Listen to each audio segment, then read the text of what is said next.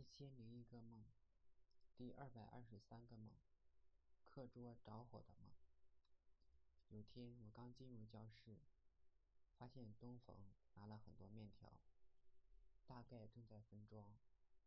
他前面是一个火堆，冬天很冷，我们在教室里边生火。他不小心把面条放在火焰上，不一会儿面条就开始爆裂、冒烟、起火。我觉得这一幕真是熟悉。记得小时候，最喜欢拿粉条在火上烤，等粉条膨胀以后，再拿来吃。只是经常距离火焰太近，粉条着火烧焦。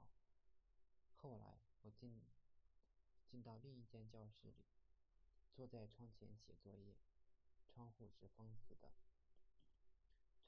点燃了一支红烛和一支白烛，烛泪沿着蜡烛往下流，形成了一条条的细线，倒也非常的别致。只是桌子上还放了两个烧香的坛子，里面还有朵残香在冒烟。我回头去看，发现房间里面都是女同学，只有我一个男的，这让我很诧异。不过我又不需要跟他们说话。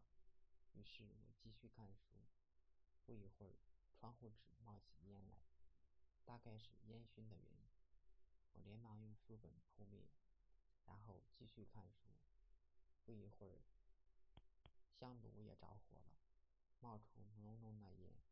也不知是谁在桌子上放了这么多杂物，现在弄到我手忙脚乱的去灭火。最后，我把另外一只白烛也弄灭了。只留下红蜡烛，因为它是粘在桌面上的，而且在我的右手边空旷的位置。